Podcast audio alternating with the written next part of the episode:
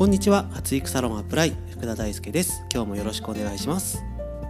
えーちょっと配信空いちゃいましたね。はい。最近あの TikTok も始めてあのなんかそっちでちょっとバタバタしちゃったっていうのもあるんですけど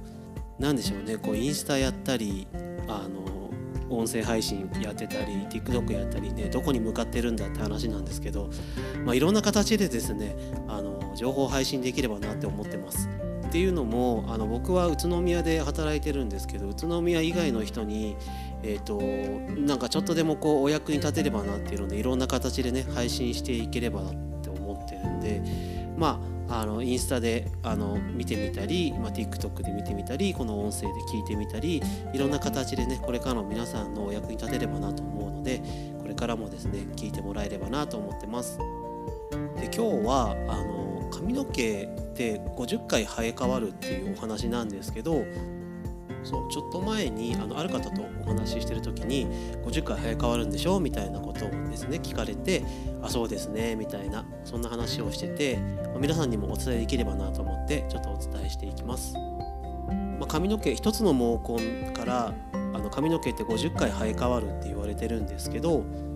で髪の毛の平均ってまあ男性と女性でも違うんですけど、まあ、平均で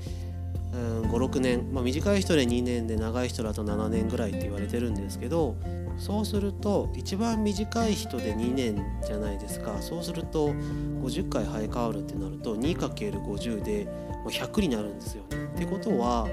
単純に髪の毛って100年間、生え続ける伸び続けるっていうはずだと。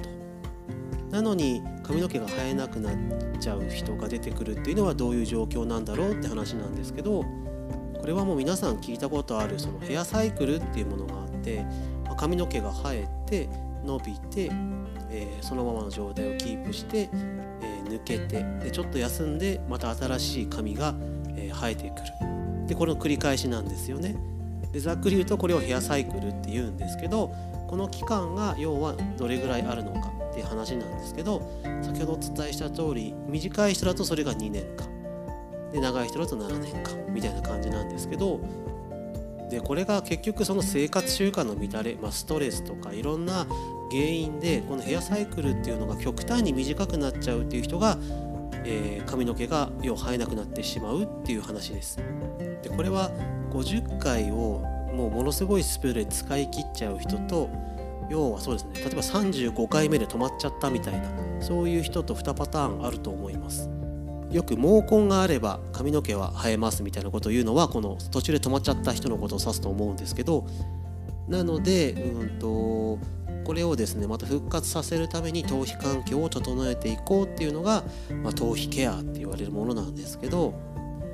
まあ、お薬を飲んだりあと最近はあのあれです植毛ちょっと流行ってますよね。これまヘアサイクル関係なくなっちゃうんですけどあの襟足の後ろの方の髪の毛って強いんでその強い髪の毛を前に持ってくるっていう、まあ、要は、えー弱い部分前頭部とか頭頂部とか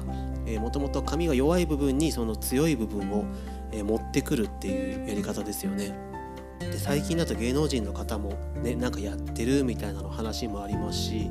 そその人のその芸能人を連れてった人のなんかビジネスプランっていうのをなんかこうプレゼンするのを YouTube で見たことあったんですけどそしたらその人がね芸能人の人連れてってるってこれちょっとびっくりしちゃったんですけど要は、えー、と海外にあの植毛をしに行くツアーみたいなのをやるんですよ。で海外に行くのってあ理由があってあの料金がめちゃめちゃ安いっていうのがまず一つです。日本でやると、えーすごいお金がかかってしまうのを海外でやると安くできるからっていうのと、まああとはその人がこう1年間ぐらいフォローしてあげるっていう、まあお薬確かその人も飲むの抜けづらくなる用のお薬を飲むっていう、まあ、それで1年間フォローしますみたいな、まあ、なんか薄毛さよならツアーみたいなのをやってる人がいて、まあ、その人のプレゼンを聞いたことがあるんですよねあの YouTube で。ですごいな考えられてるなみたいな。感心しちゃったんですけど。まあでもあれですよね。同じ境遇の人がみんなで行ったらなんか盛り上がりそうですよね。なんか薄毛あるあるとかで盛り上がっちゃうみたいなのがあるんでしょうけど、まあ、手っ取り早く済ませたいという人はそういうツアーも全然ありかなとは思いますね。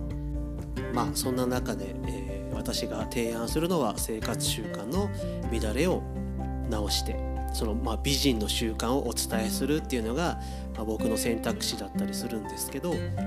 まあ、改めてこう何て言うんですかその抜け毛って遺伝って言われてる8割の人が遺伝だと思って諦めてるみたいなんですけど